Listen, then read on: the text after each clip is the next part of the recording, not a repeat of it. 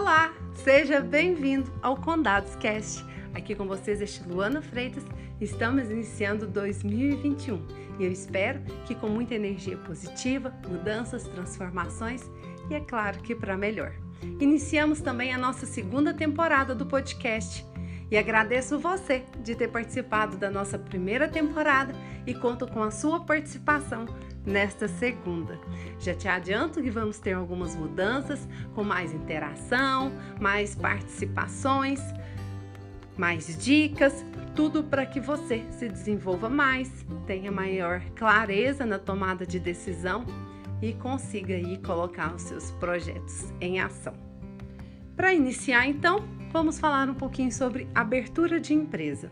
Isso mesmo, início de ano, geralmente a gente com vários projetos, alguns ficam só no papel, e que tal então tirar o seu sonho de abrir uma empresa e colocá-la em ação? Se você já tem uma empresa, mas ainda não está regularizada, regularize, vale muito a pena. Vamos lá. Pra, pensando então nisso tudo, que geralmente a gente tem que fazer quando a gente vai abrir uma empresa? Algumas pessoas chegam a arrepiar pensando em toda a burocracia que tem. Tá certo que a burocracia diminuiu um pouco, mas ainda existe parte dessa burocracia. Então vamos lá. Primeiro ponto que a gente tem que trabalhar é a nossa mentalidade. Isso mesmo. Por quê? Porque o nosso país é um país que trabalha para que o empreendedor seja pequeno. Ele não foca no empreendimento grande. E você já ouviu aquela frase: sonhar grande ou pequeno dá o mesmo trabalho? Então sonhe grande? Então, este é o meu conselho para você. Queira crescer.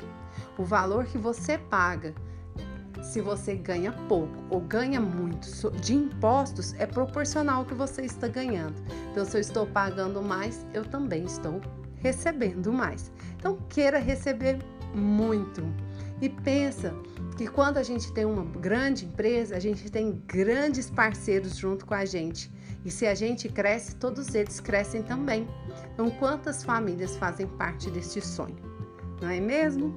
O segundo ponto é você criar uma grande parceria com o contador de sua confiança. Né? Essa relação ela é muito importante. Quando a gente abre uma empresa, a gente tem que ter várias instruções, vários aconselhamentos e com certeza um bom profissional vai estar tá conseguindo te assessorar, né?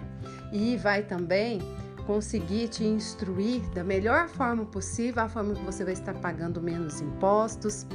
E lembre-se que a parceria é cada um fazendo a sua parte. Você, empresário, tem as suas responsabilidades e as suas obrigações e o contador as dele. E unindo as duas, não tem como a empresa não ser um grande sucesso.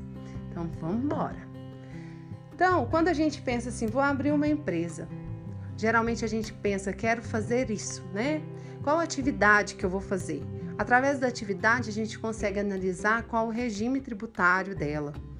Porque tem alguns regimes que tem algumas atividades que não são permitidas.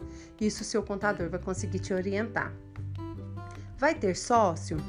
Para a gente saber qual o tipo de constituição que a gente vai fazer da empresa, é importante a gente saber se tem sócio, se não tem, se é uma pessoa só. Qual o capital social que você deseja investir nessa empresa? Será que para a atividade que você quer ele é suficiente? É um valor que você vai conseguir gerar um capital para girar né, um giro de caixa nessa empresa? Ou você está investindo tudo só na parte imobiliária, na abertura. É sempre importante que você tenha um valor a mais para ser o seu giro de caixa, tá? Razão social. Escolha três nomes, três opções de nome para poder fazer a viabilidade. Verifica se o endereço que você está querendo colocar a sua empresa se está liberado, se pode ser um comércio, se essa verificação de endereço você consegue fazer pela prefeitura. Quando você já tem esse endereço liberado, os, os nomes, tudo certinho que você deseja, é muito mais rápido o processo de abertura.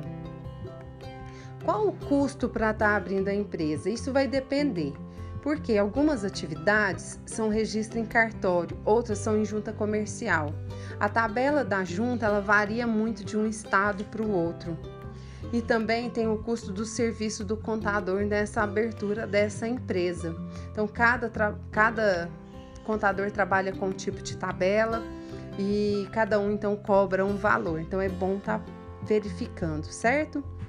Então, vai ter funcionários?